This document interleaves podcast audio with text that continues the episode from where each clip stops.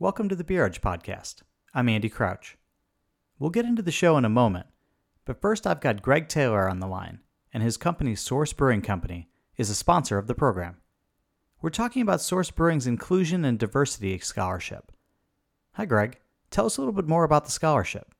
So, looking around the brewing industry, one area we definitely think there could be some improvement is uh, the subject of inclusion and diversity. And we are proponents, and we think it would make for you know a lot you know better, more creativity, um, different mindsets and cultures, views on things, and you know that always you know variety is the spice of life, and we like to represent you know all beer has to offer and all the uh, the culture and personality and that comes along with it. We think it's beautiful. Want to celebrate it.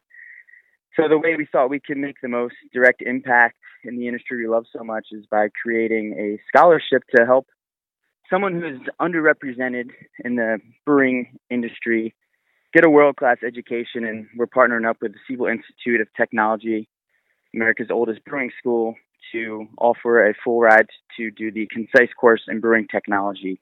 We're excited to have Source Brewing as a sponsor of the Beer Edge podcast, and Greg Taylor will be back with us at the bottom of the program.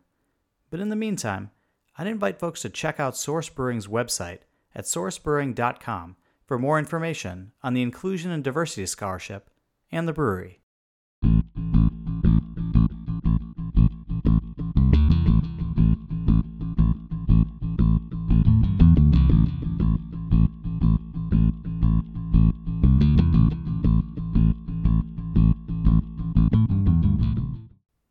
Thanks for listening to the Beer Edge podcast.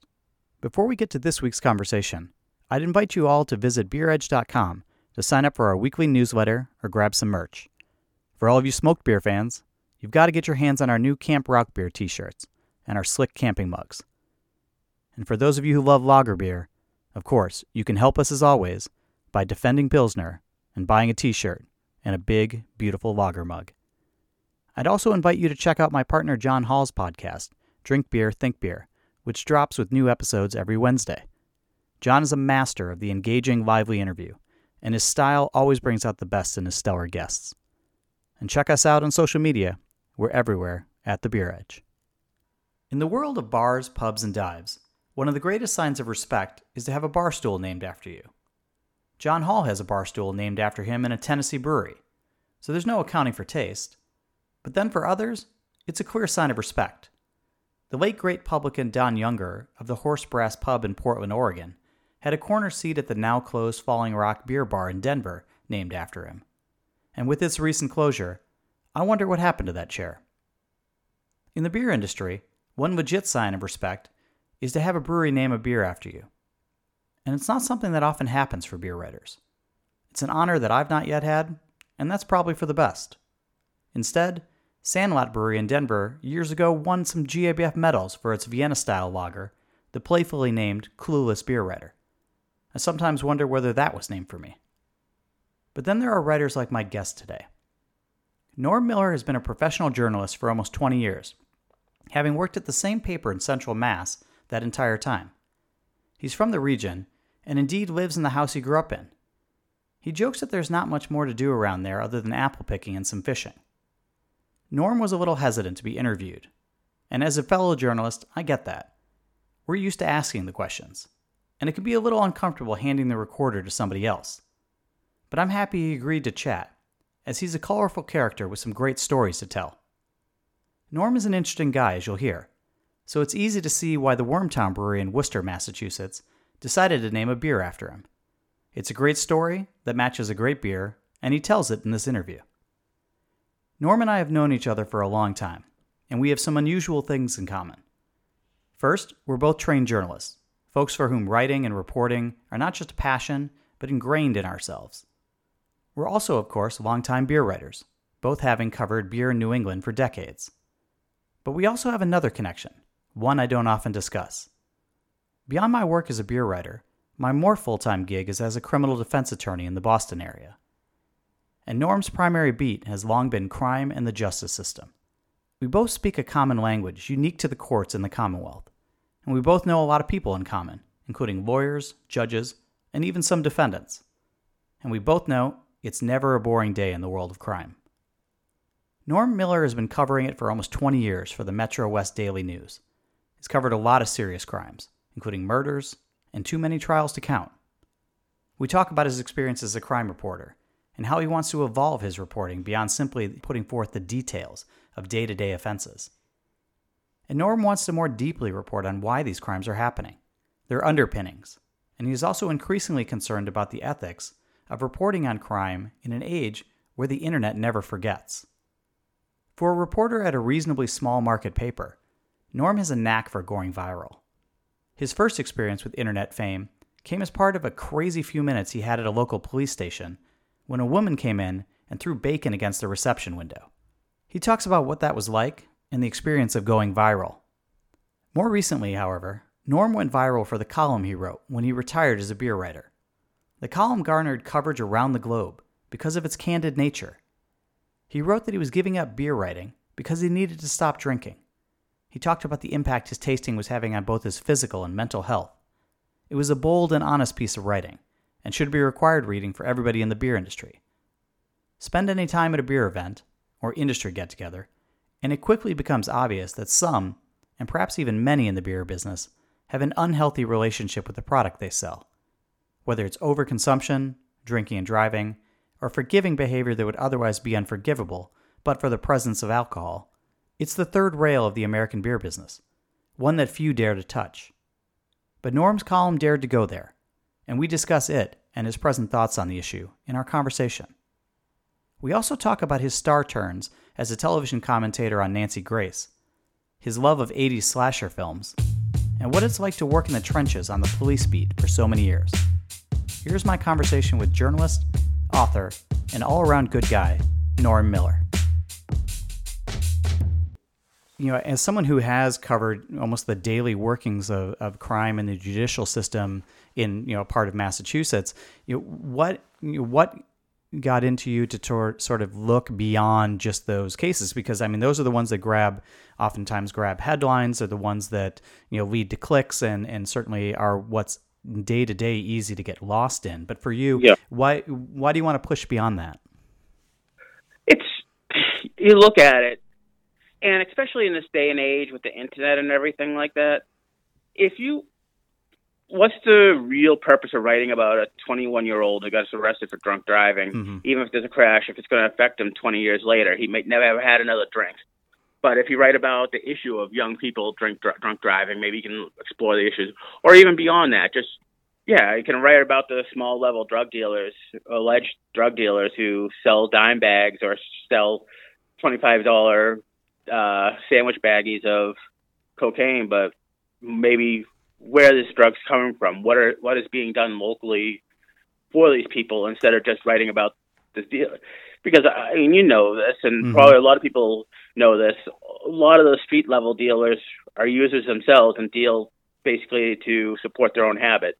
So if you're reporting on this day to day, yeah, I mean, people want to know this stuff, and it's important to know what's going on in town. But I think it's also important to know what is being done about it or how is this getting this bad or you, you know yeah. different ways to look at that. I mean obviously you still have to cover some day-to-day crimes. There's still going to be some very serious incidents or public safety risks. Uh, for example uh, the other day there was a alleged home invasion. They're looking for a suspect. They don't know who he is. So yeah we're going to report that because that's also a public safety issue. They're looking for someone that they don't know if it's a random incident or not or something like that. Mm-hmm. so so it's it's day to day. You're evaluating. I mean, I still call every single police department. I still get the police logs to go through the arrest, and because even if I'm not going to write about them now, it might show a pattern. Mm-hmm. Like, oh wow, we're seeing. Well, we haven't seen meth in this area that often, and now in the last three months, I've noticed four or five meth arrests. Right. What's going on with that? So that's so still still working the beat and still talking to the police every day and still, still I still try to find out what's going on in town and keep abreast of everything. What was your background before getting into into being a beat reporter? Because that is a very particular type of work, and you know the crime beat is even more particular. Get, you know, were you just thrown into it, or did you have some some other training or experience? Because it, as you're saying, it can be pretty intense. Yeah. Well, basically, I was an English major at college, but I was on the school paper. I actually wanted to be a sports writer. Hmm. Uh, interestingly, my first newspaper out of college, I started at news, I switched to sports, but then uh, moved on to news when I uh, moved on from that newspaper and just stuck. And and I've always, interestingly, not even anymore, but I used to be a real tr- uh, big true crime reader. Okay.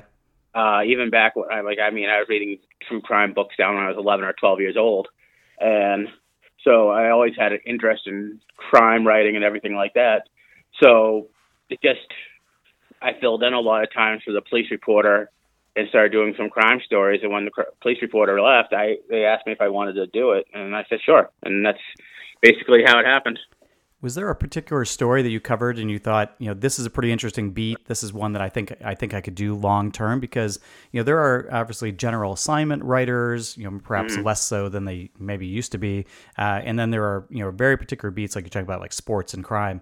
You know, crime is a is can be a tough one to, to do. Was there a, a particular case or a particular time when you were like a moment when you just decided, yeah, I think I can do this one?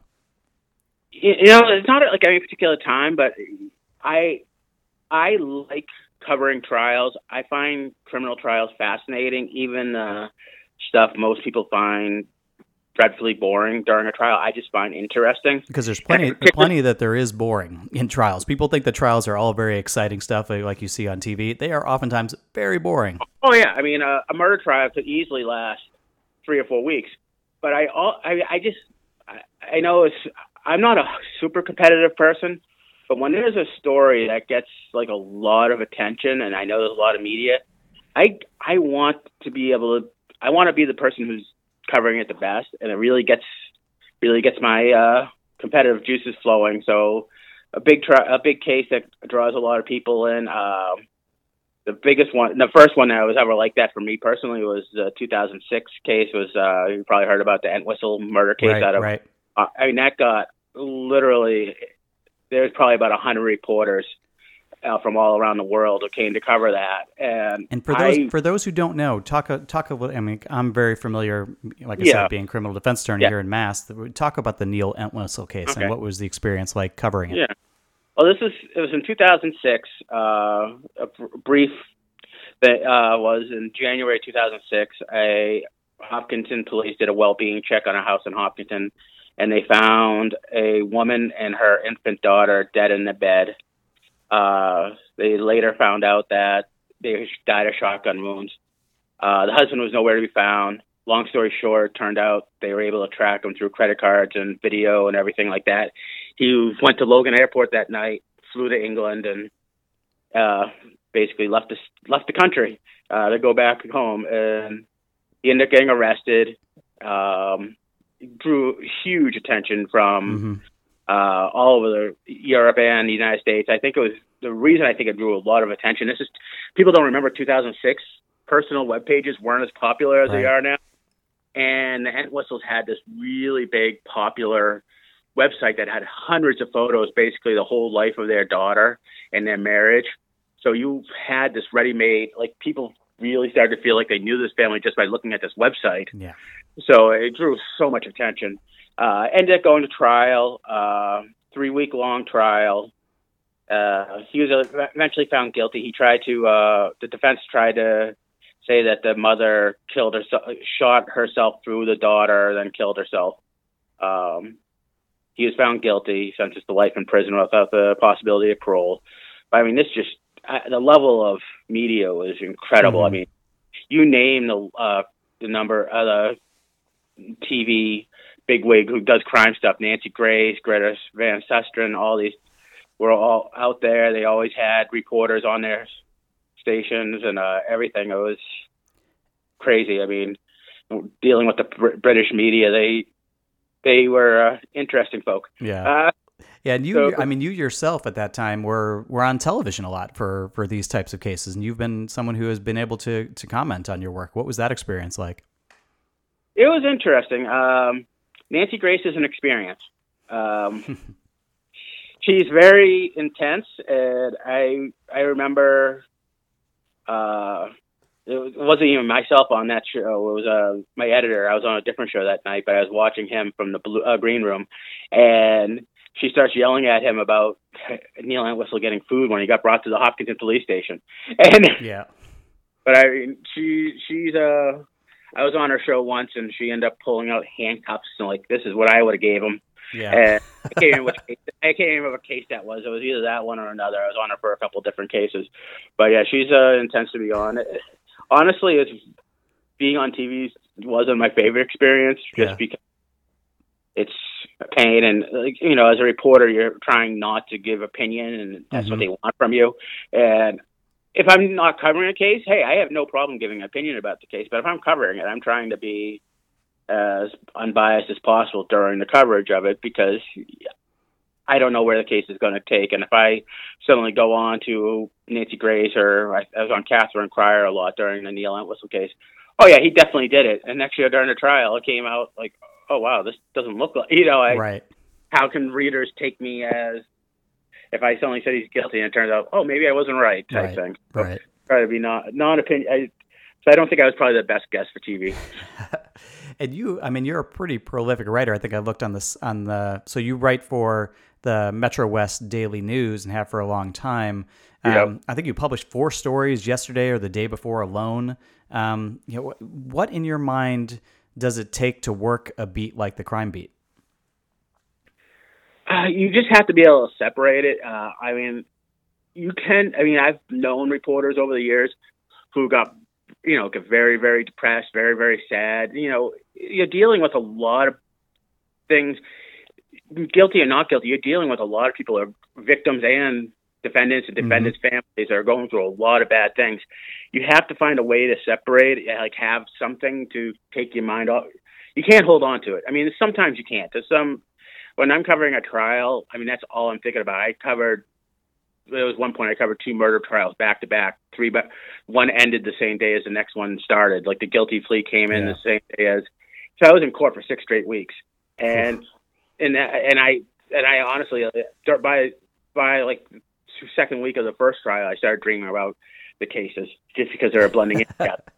And that's not even an exaggeration. That, Yeah. 'cause that's all my mind, all my waking hours, because that's all you're doing. But you have to have like I like to read, so after work, I'll just read a book. You know, you just you have to do something to oc- occupy your mind, so you don't obsess about these things when you're off hours. Because if you're going to obsess about about it after hours, you're you're not going to have a long career as a police reporter or a crime reporter. So you're someone like myself who's used to going to court, you know, mm. quite and quite often. And frankly, I think you go to court more often than I do.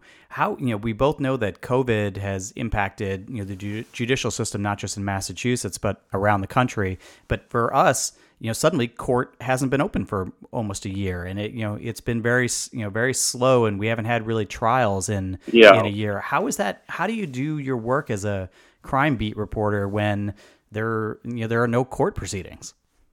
Well, luckily there are, there are court proceedings, and all the criminal courts uh, do their arraignments either by Zoom or Mhm. phone. So if there's something I wanted to cover, I could still cover. It's a little different because, especially if it's not on Zoom, you're not. Luckily, I'm good at distinguishing voices, Yep. but I mean, you have to be able to know the different people who are speaking so you can quote. But if there's Zoom, it's it's actually not that issue. If anything, actually, it's I know it's hard to find, but I actually find it's a little more efficient because it's fresher in my mind. I'm not rushing to write every. I type quicker than I write anyhow, so it actually worked out fine having Zoom arraignments when I have. And I'm also, you know, like I said, uh, that I think that also I probably contributed more to trying to go more towards issues anyhow Right. because I'm seeing it a little differently as well, just because I'm not in court all the time. So it, it was, I think it was good because there's a lot of time, a lot of I can get a lot of work done when I'm not in court that I can't get done when I'm in court. So that actually gave me a time to start working on other things. And I'm working on a lot more articles that will take more than a day or two. You know, might take a week or 2 Mhm. that I can work on throughout the day that I wouldn't be able to get to if I was sitting in court from 9 a.m. to the arraignment. Next year they don't get to the arraignment till three. That's Right. six hours. I'm doing nothing. Yeah. So And you're the increasingly rare journalist who has worked for the same company for 20 years, um, let alone in you know local news. You know, as we know, in recent years have not really been very kind to local news. What's kind of your view from you know from the trenches? it's you know it, it's difficult. I'm not gonna lie. Uh, it, it's changed so much. Staffing has changed and everything. But I mean, I still think local local journalism plays an important role, and that's why I still enjoy the job after all this time. I've been a reporter totally for twenty. Okay, I'm gonna get old. Uh, 22, 23 years now. I can't even remember, Mm-hmm. but uh, no, probably closer to 24. Wow. Uh, but anyhow, I still think it's very important. I think local news because every you can get national news from anywhere, but something that's happening no matter where. I live in Leominster. The only place I'm going to get uh, Leominster news is either the Telegram Gazette or the Sentinel Enterprise. It's not going to be on the. It's not going to be in the Globe. It's not going to be in the Herald. It's Mhm. not going to be. So that's I don't. It's different. Uh, you know, it's you just have to. It's a lot more work than it used to be. Not that you didn't care, but if you had a slow day, it didn't matter because we had a big staff now when you have a slow day, it affects everything because we don't have it. Yeah. It's also more online oriented. Mhm. Many more people read online than they read in print nowadays. And so, Uh, in a wor- then- in a world of like Nextdoor and Facebook and other social media, like you're referencing, you know, is there still a role? uh, What's the role for journalists covering the local news? we still, as you probably know, and a lot of people know, just because it's on social media, people get like, I heard this, I heard that. Yeah. we we strive to get the real story. We it might be something like, hey, I'll just use something that happened in Leominster, not even anything at work. There was a uh, local video store that was raided, and you go on. That's why I, I actually, you know, I tipped off my editor because the Telegram is one of our newspaper companies, uh, one of the newspapers my company owns, and I, get, I shot over the editor. Hey, I heard the such and such video store is raided. Online, I was, you know, on Facebook, I'll say tons of rumors why Right. it was porn, it was drugs, it was such, it was such and this, it was such and this. The guy ended up getting charged. He was uh, alleged to have been running a fencing ring. He was basically uh, being accused of paying drug users and homeless people to steal things and bring in and give them money. And they found millions of dollars worth of stolen goods in the store in his home. Authorities said. So you can't trust what you see online. Right. The goal is, at least from my standpoint, is yeah, we might get the inkling of what's the story from online, but we try to get what really happened and try to be accurate and try to give the real story so our readers know what's happening rather than what someone might have heard happened. So I still still think we still have the standard that we're going to do as accurate as we possibly can and get the real story. Now, you obviously had started, you know, doing sports and then moved into the crime beat. How did you come to write the beer nut column and, and cover the beer industry? It was interesting. Uh, years Framingham has a very large Brazilian population, and years ago, this is probably about 2005, uh, a Brazilian beer, Brahma, I think it's called, Mm-hmm. started doing. Um, they basically bought out every billboard in Framingham, uh, and were advertising. So they had one of our business staffers write an article about that. And my editor, I had I was going to Beer Fest. Uh, I had a good friend who was at the newspaper. It was one of the guys I went on beer trips with and everything like that. He goes, "Hey, you drink beer? Why don't you do like a little eight-inch review of Brahma beer?" Mm. So that's how it first started. I did the review. Uh, from my understanding, the article did well. And he, go, he goes, "Hey, how would you like to do a weekly column?" and that's basically how it started. I never even thought about doing a weekly beer column. I mean, I was crime writer the furthest away from doing any feature stuff like that, so it wasn't even in my mind. But one of my editors, uh, Rob Hannison, uh, suggested it to the managing editor at the time. And they thought it was a great idea, and that's how it started. Now, everybody has a, a beer origin story, but I'm not sure that many of them start with a beer like Brahma. Oh, I know. You know, it's funny. I hated beer when I was just like, I, like I was the kid, kid in college, hated beer. Uh, I was the one who brought a bottle of Captain Morgan's, a Jack Daniels, and a bo- two liter bottle of Coke to a party. But yeah, I, I didn't even start drinking beer until I worked at a newspaper in New Hampshire. But yeah, Brahma was the reason I started writing about beer. And when you started writing the beer nut column, you know, what was your approach? How did you know? How did you? What did you want to do with it? I was I was trying not to write for the beer geeks Mm-hmm. because they already know what's going on in the world. Most beer geeks. I was trying to write for the people who might not know a lot about beer. Like I don't know if I I think I saw this term on Twitter by someone called like the middle class beer drinkers. Yeah. The ones who don't go online and follow everything that's going on. They drink you know Smuttynose uh, finest kind or Harpoon IPA. They drink what they like. I was trying to write for those people to show them new beers that they might not have heard. So I tried not to go into the ultra beer geeky mm-hmm. writing. I tried to gear towards the people who like good beer, but they don't know a lot about good beer. And that's what I call, like I use that term instead of craft beer. I mean, everyone likes a different beer, so I'm, that's not good. Not saying like Miller or Bud's not good, but I'm talking about, you know, craft beer in the in terms. I, I don't know what the word I'm looking for, but basically, I was trying to write for people who like to drink things other than Bud Miller and Coors, but might not know a lot about different breweries. And as you sort of were covering this, um, covering this niche and just covering this this beat, you know, did you? How did you come to educate yourself? How did you learn more about it? And and then did that turn into a passion at some point, or was it just something that you were looking, you know, just something you were covering?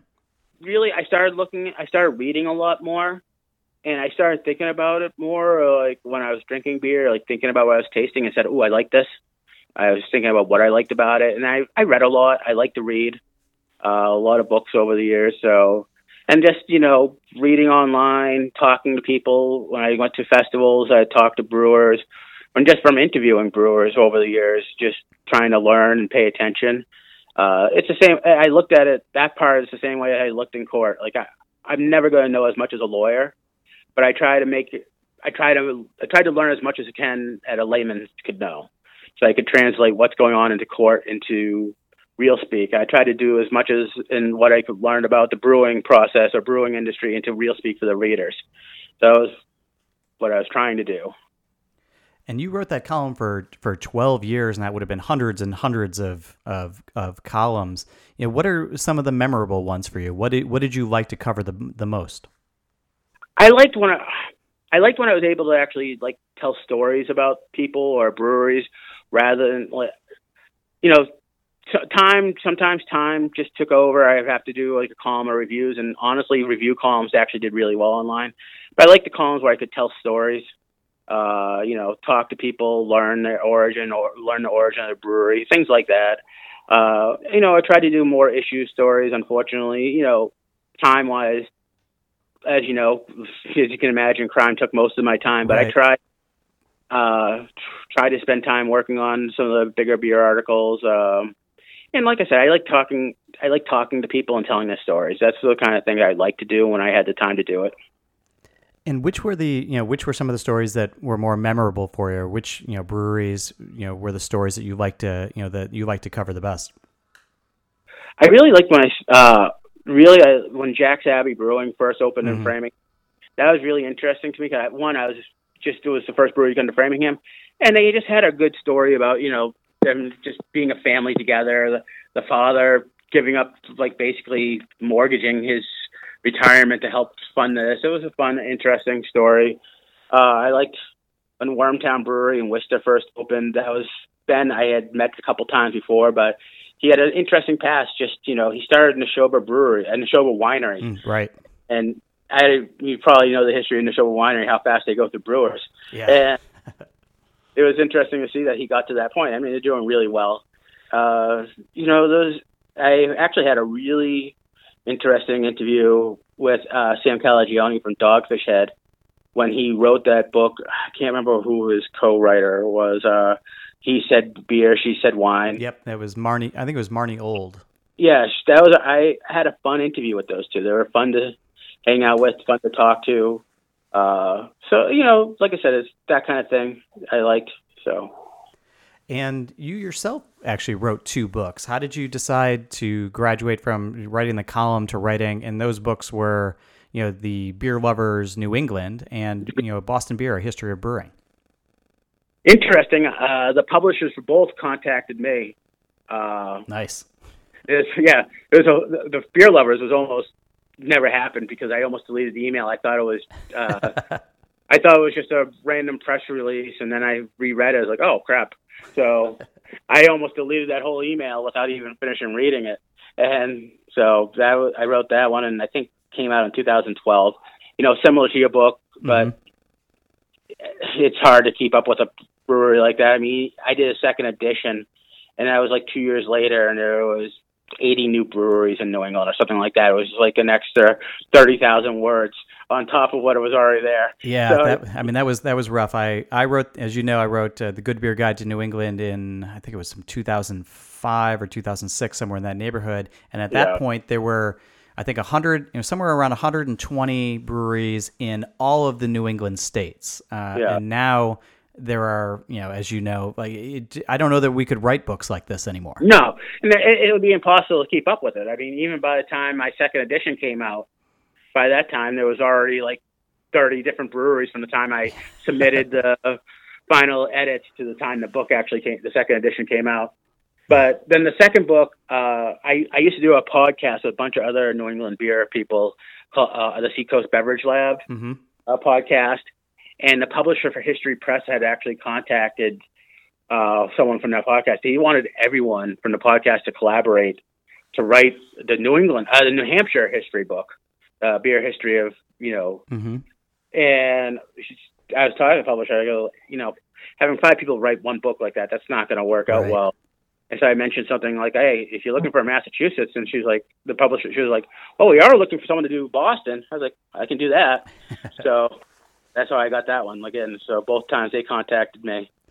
That is the way to go, buddy. That is the way that's, to go. That's the easiest way. No pitches, no stress of waiting to find out yes or no.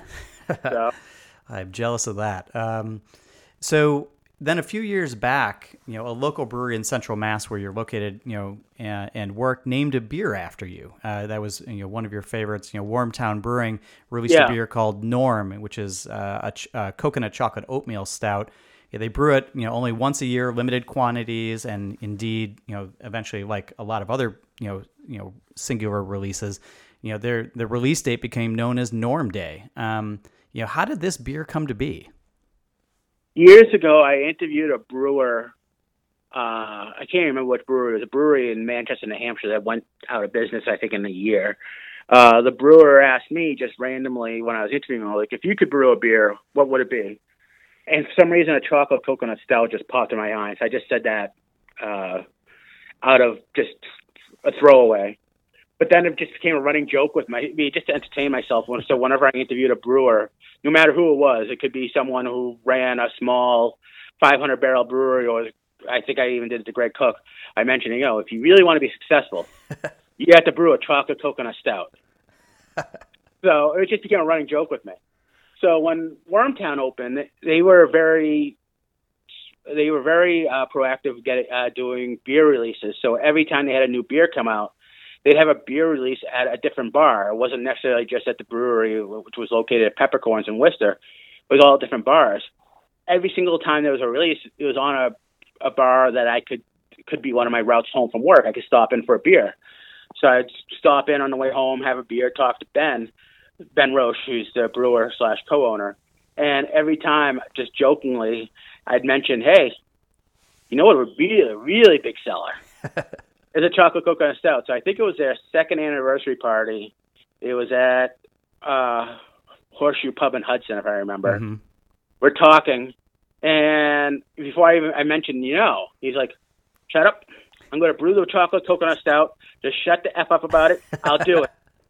and so fast forward a few months later, uh, Beer Lovers New England's coming out, at uh, I'm doing my first book signing at Julio's Liquors in Westboro, a huge liquor store, and they're having two breweries pour beers from it, pour beers in it, Jack's Abbey and Wormtown. And Ben called me a couple days ahead of time. He goes, "Hey, we're bringing that chocolate coconut stout. We're calling it Norm." so it, it originally it was only supposed to be a one-time thing, but apparently it was super popular. Like I understand, like the Sunset Grill, which is gone forever, unfortunately, in Allston. Mm-hmm. Uh, they ordered like one one or two Sixtels, and it went so quickly they ordered more, and they didn't have more, so they had to brew more, and they just got stuck with it because from talking to Ben and other brewers at Wormtown, they all hate to brew it because it's such a pain in the ass to brew because they use a, so much coconut. I think it's like one pound per gallon of liquid. So it's a pain in the ass to brew. What was your initial reaction when uh, when Ben told you that? Honestly, it really it, it, I found out about it like my mother had actually just died a week before, mm-hmm. and so I was in a really bad mood right. constantly that week. So it actually meant a lot at the time, just because of the timing. You know, it was I think six days after my mother died that I they were he called me and told me that they were naming the beer Norm. So it really meant a lot at the time. I think it's just it's cool. I mean, Yeah. I can't lie. I mean, you see a bottle with your face on it, or like I'm actually wearing because I'm, wear, I'm I have a day off today, so I'm just wearing. I'm actually wear, wearing a Norm shirt right now uh, as I'm talking to you. Not I don't wear it out in public because I think it's kind of a it looked kind of weird wearing my own face on me, but I'm not, going to see anyone today. So and it's and it's honestly a great beer. It's actually what exactly what I pictured. So And it's actually the beer is very well regarded. Is I checked yesterday, and it has a 92 out of 100 on Beer Advocate and a Oh. and a 3.96 on Untappd. So those are wow. excellent ratings. so I didn't do anything with it. I don't help brew it. I'm not going to take any credit for it. So Yeah. Unfortunately, Ben won't take any more of my ideas. Uh, I have plenty, but no one will give me a. He won't take them. So And uh, for those, you should look up the label. If you can't get it in your area, you should certainly look up the label. The you know the Norm label is very colorful. Shows a cartoon version of of Norm in a Hawaiian shirt, enjoying what is presumably an oatmeal stout. And then last year, you even became Super Norm, a, a Yeah. like an, an extreme or supersized version of Norm, and the label you know depicts you in a superhero costume. yeah, I mean, I I I, I, look damn good in that. I I really I'm thinking about getting one for real when I go back to the office eventually. Oh, that's basic. Um, you have unu- somewhat unusually gone viral several times in your life. Um, the first was due to uh, you know security camera footage from an incident when a woman showed up at a local police department and started throwing sausage and bacon at the receptionist window. And you just happened to be there at the time to, you know, as you said, as part of your reporting job, to review the police logs at the station. You know, what was Yeah. your reaction when that happened? It honestly, at the time, I was like I said, just getting a police log, and she was standing behind me in line. So, and she had this Dunkin' Donuts box, and this is it was I think it was like the day after Christmas, so it's not unusual for people to drop off like snacks and Yeah. goodies for police and fire around the holidays. So I figured she was, you know, dropping it off. So, uh, you know, it'd be nice. I pulled over to the side so she could talk to the dispatcher. Then she opened the box and said, "I have breakfast for you, piggies," and just started throwing the bacon and sausage. And this is right around. It was right around the time uh, the the first Black when Black Lives Matters first started. hmm Uh, so I thought it was part of that. So I was like, I really should start taking photos. So I I had a I think I still had a BlackBerry, or and I just started taking photos. I was like, oh crap, I should. This could be a story. So I started taking photos. I called my editor, and, and unfortunately, it turned out uh, it was a, it ended up being a sad thing. Uh, apparently, she had once she was in college, she had developed mental health issues, Yeah. and but at the time, I thought it was some kind of you know police protest or anything like that because it was. You don't see someone throwing bacon and sausage at a police station every day. And I mean, was, I, I could honestly say that the 20 years I've been going to the Framingham police station, that's the only time I saw someone throw bacon and sausage. so, I mean, at the time, it just I took photos, wrote notes, and then uh, called my editor and just wrote something up. And you know what was your re- you know this this video because it's you're just sort of standing there in the background, just kind of like looking back and forth. Very you know I got to say you had more poise than I would have had in in that moment watching sort of the absurdity of that. What was your rea- and this this you know when I, I think it was went through Comedy Central and a variety of other places and news Yeah. Uh, because it's just one of those kind of throwaways that you have sometimes at the end of TV shows. You know what was your reaction to to you know being a sort of a a, a player in a viral moment. I just thought it was hilarious. I honestly, I, I mean, there's nothing I could do about it. I was like, this is just, it's absurd. I mean, the whole situation was absurd. I mean, I don't, I see the video and I see the photos, and I just don't know why I reacted with no reaction at all, except to take photos. It's just, they just, that's what just happened. Like it was going through my mind. All I was thinking was like, what the hell's going on? I was like, oh, I better take photos. That's that was my reaction. And like I said, being on Tosh, and there was another show like Midnight where the guy said it, where they had to guess what was going on in the video, and it was something about signing confession to be a serial killer, or something like that. And I just laughed. So Yeah, I mean it's you know there's people talk of the fight or flight you know response, and there's a third response that that people outside of journalism don't understand, which is the reporter response, and that that was clearly what you had. You just you stood your ground and and reported uh, reported the scene. Yep. Yeah, the only time I can remember running at a scene was at probably about I don't know, probably about 15 years ago. I was at a pavement factory. There was an explosion, and someone was killed. So you know, all the media was there, and I'm talking to the police spokesman, who at the time was this. He was huge, like six six, six seven, Mhm. probably about 320. I'm talking to him, just shooting the crap, and because everyone else is just have like video cameras or cameras taking a photo. And next thing, this other cop comes and he goes, "Back away, back away!" And he starts screaming, "Run, run!" and next you see all smoke start coming out of the the, the where it didn't explode before. And next year I see the cop I'm standing next to, like I said, the six six, three hundred and something pound guy bolting. I was like, I better run my ass off. and so that's the only time I ever remember. It's like I could die. here. Well, other than that, there was a shooting incident I went to where they thought there was a barricaded suspect in the house, and I was ducking behind a police car. But that for some reason, the immediate thing when like you see cops running towards you, telling you to run. That was the one time I was like, yeah, I better get my ass moving. Like I said, never a boring day in this business. Mm, No, So the second time you went viral was for a column you wrote when you actually retired from writing your beer column. Um, Yep. You know that column, yes, which I had said the beer nut column you had written for twelve years, and you know that you know the column went viral for a variety of reasons, but it, it showed up in places all over the world, including the New York Post. And if you forgive me, I'll just read a little bit here. You know, in the column you wrote, you know, beer has become more than just a beverage I enjoy. It has become part of, part of my persona. I don't just write the beer nut column, I am the beer nut.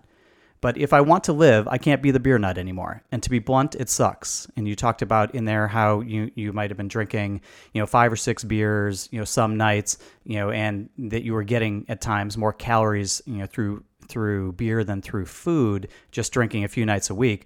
And so you you concluded it by saying, you know, I am killing the beer nut so Norman Millen, Norman Miller has a chance to live. How did you come to the decision to to sort to quit drinking and to stop writing the column? A few years ago, before I did that column, I had an incident where I had pancreatitis. Pancreatitis. I ended up in the hospital, and you know that scared me at the time. But Mhm. I started going back to the same way, and then I, before I wrote that column, I ended up back in the hospital. Turned out it wasn't pancreatitis; it was something unrelated, very minor.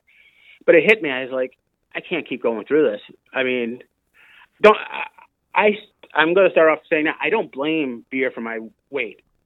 I've always been the big guy in the room. That's that's my own fault.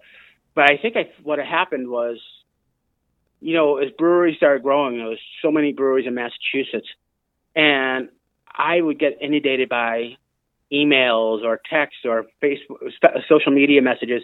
Hey, have you tried this beer? Have you been to this brewery? And I wanted to be able to say yes. hmm So it got to the point where I was trying to keep up with every single beer that was coming out, which is impossible. It's uh, absolutely impossible. I fell into that trap is that I wanted to be the, the person who could say yes whenever someone asked me a question. Like, yes, I have had a beer, I have had that beer, or I've had, been to that brewery, or I can recommend such and be- such beer. I was drinking way too much, and I realized even if I wasn't writing about all the beers, which I wasn't, I was drinking too much, and I felt like I was falling into that trap that I wasn't going to be able to stop unless I stopped writing about beer. Yeah. So I, like I felt like I had to be the resource, and I couldn't be that resource anymore if I wanted to have a decent life. So instead of just trying to stop, I like I just instead of just I just stopped. It, it was a way for me to do it, and that's how I had to do it, just because I didn't want to have the beer. I never felt like I needed a beer. It was more of I needed to be the person who knew about the beer when someone asked me. Right. And it was If that makes Yeah, it, does, it does. I mean, there there is that inherent pressure, and especially during you know the time when you were writing this, you know, at some point we just got so many breweries that everyone gave up trying to Yeah. try everything. But at the time, you know, I I certainly you know I thought the column was you know it was important at the time, and I certainly think it is even more so now because this is you know often a sensitive issue for people in the alcohol industry, but one that's kind of rarely discussed, but is you know so present. And I try to you know I've thought about it you know near daily, especially when I drink, and I'm always trying to be conscious of you know either how much I drink at events or at trying to you know be Yeah. professional, and have not always succeeded at that. But Yeah. you know trying to question your relationship with alcohol. Uh, I think is a is an incredibly important thing, not just for Oh, a writer, but anybody in the industry. Yeah, I mean, uh, let's face it. I mean, there's a lot of people you see it every single time you go out, every single event that are, to be frank, smashed. Right. every single time. There's a lot of people who have unaddressed drinking issues.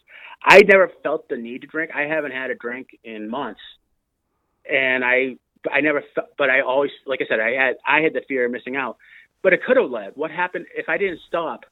Would that fear of missing out turn out fear of I need it? Right. And I did not want, ever want to reach that point. I have unfortunately had a lot of family members over the years who have been had alcohol had suffered from alcoholism and I did not want to fall into that trap as well. And so I decided for me it was the best option at the time. And I still drank occasionally. You know, I was have a beer here and there.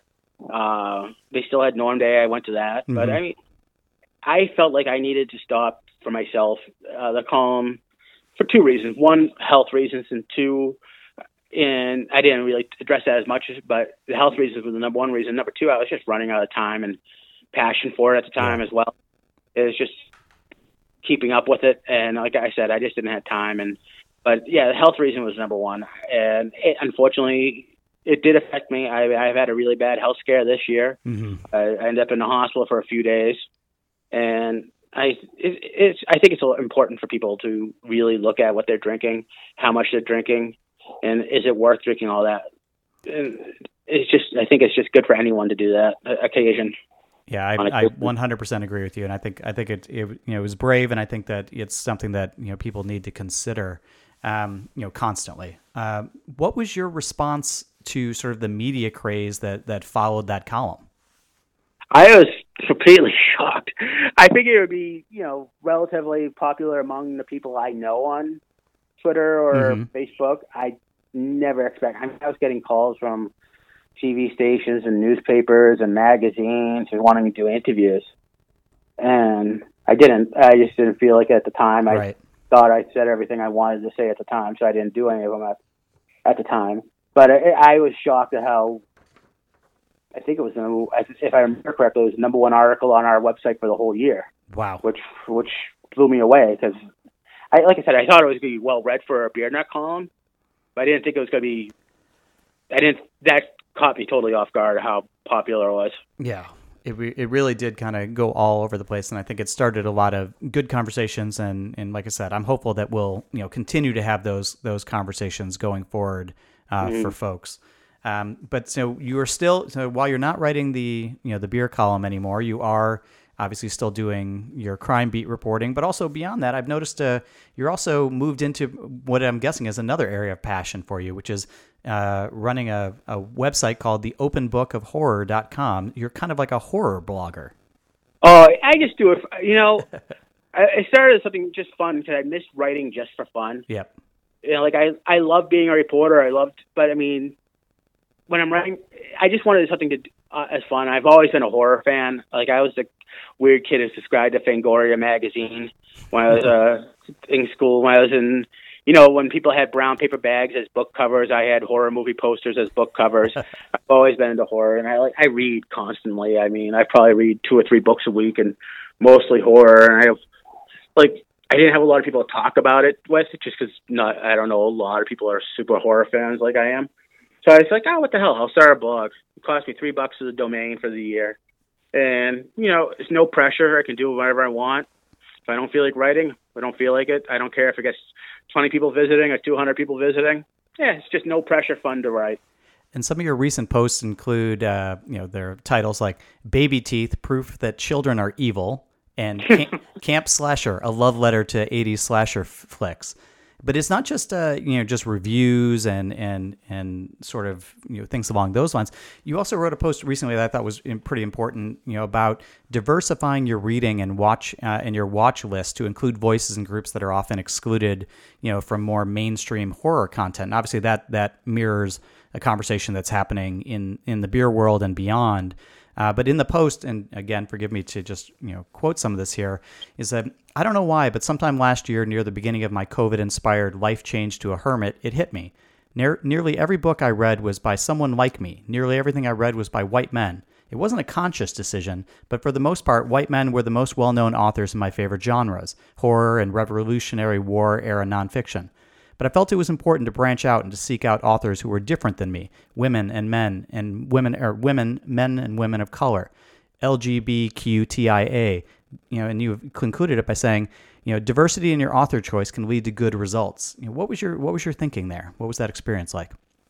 It's just, I, I like I said, I really don't know what really hit me, but it was people, what people experience in their life is going to color what they write, no matter fiction, nonfiction, and it's going to come through in their writing. Uh, if what I experience in my life will be totally different than a Hispanic woman will uh, experience, and what even if we're given the same, this is what you're going to write. This is the type of, this is the plot. This is these characters. It's going to be totally different because of what we went through in life. So it comes through in the writing because everything's everyone experiences something different. And if it's all white men, we all have the same basic ba- background. Mm-hmm. You know, some might be rich, some might be poor, but it's, you know, we had the same general experience growing up and going through life. I just thought it was important to read by other people who have different backgrounds, see how they view things. And even like I said, it comes through even in fiction. I've read many, many excellent books by women, people, uh, people of color, uh, everything, and it's uh, it's fantastic. I mean, I I just I just finished a book the other day it was basically it's uh, by a Icelandic author about vampires in Austra- in Alaska, and but it's it's interesting. I, I just I think it makes it it's important to have diversity in what you read. Um, sort of in final words here, you know, somebody who has worked as a you know a, a, a reporter for 20 years, has covered the beer scene, uh, you know, has has written about a, a, wide variety of topics. You know, what kind of advice do you have for you know reporters who are coming up either in the beer space or outside of it? You know, what does it take to be a great reporter? Well, you need to. There's actually, I mean, it's a lot different than when I first started. When I first started to be a good reporter, you needed to be able know how to write and you know just the basic reporting skills who what when where why get all that now you have to know so much more. Make sure you study everything you need to know about online uh, seo uh, story placement hell take photography classes learn every even if there's social media classes take those. You need to it's so much more so much more involved. The writing is part of it. You still need to be a good writer. You still need to know how to pay attention and how to transfer what you see to what you into words, but you also need to know how to get it out because everything is, uh, you know, online of dependent now. You have to have those skills. If you don't have those skills, you're not going to be able to succeed. You can't just write an article and let it go. You have to know beyond that now. So you need to know some photography skills. You need to know how to what SEO, what best words, know how to look at different, you know, Google Analytics. You know, you have to study all these things. You have to know these things and what works and what doesn't. Uh, so don't just rely just on reporting skills because it's not enough anymore. You need to be on that. So that's my only advice. Just learn as many different skills and as you can so you give yourself a great package when you're going to look for a job. Well, Norm, I want to thank you so much for for coming on and, and certainly being open and honest as always, and for your work. And you know, like I've said before, I, I certainly miss your column, but certainly respect you know the reasons for stepping away from it. And I think it opened some important conversations. But I do hope to see you sometime in the future. You know, maybe maybe in court, hopefully not. Maybe maybe more hopefully at Norm Day or something along those lines. But I you know I hope that you're doing well, and I hope to see you soon. All right. Well, thanks, Andy. Welcome back to our conversation with Greg Taylor of Source Brewing, a sponsor of the Beer Edge podcast. You also have some other exciting news. Why don't you tell us about uh, the new location? Source Brewing will be opening up our second location. It's going to be, uh, so we have the Farmhouse Brewery in Colts Neck, and this will be Source Urban Brewery in the heart of Fishtown neighborhood of Philadelphia, which is really exciting. There's a lot of creative and artistic energy with bars and restaurants and, and other artists in town that we're we're really looking forward to moving in there and um, delivering some excellent beer drinking experiences. If we could direct people um, to careers at sourcebrewing.com.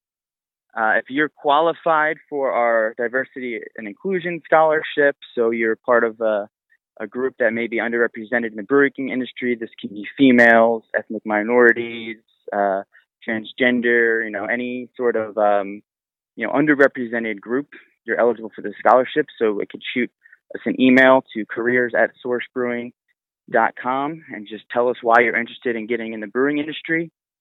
Also, if people are in the Philadelphia area and looking for employment as chefs, beer tenders, hostesses, line cooks, we would love to hear from you. And uh, we encourage you to apply also at careers at sourcebrewing.com.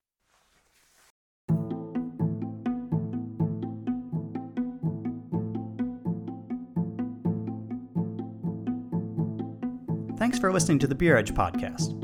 My partner John Hall and I work hard to bring you fresh and insightful content related to the ever changing world of craft beer. We're passionate about beer and independent journalism. If you're interested in supporting Beer Edge, visit our website, beeredge.com, which is updated regularly with new content, interviews, and articles. Please also consider leaving us a review on Apple Podcasts or wherever you get your episodes.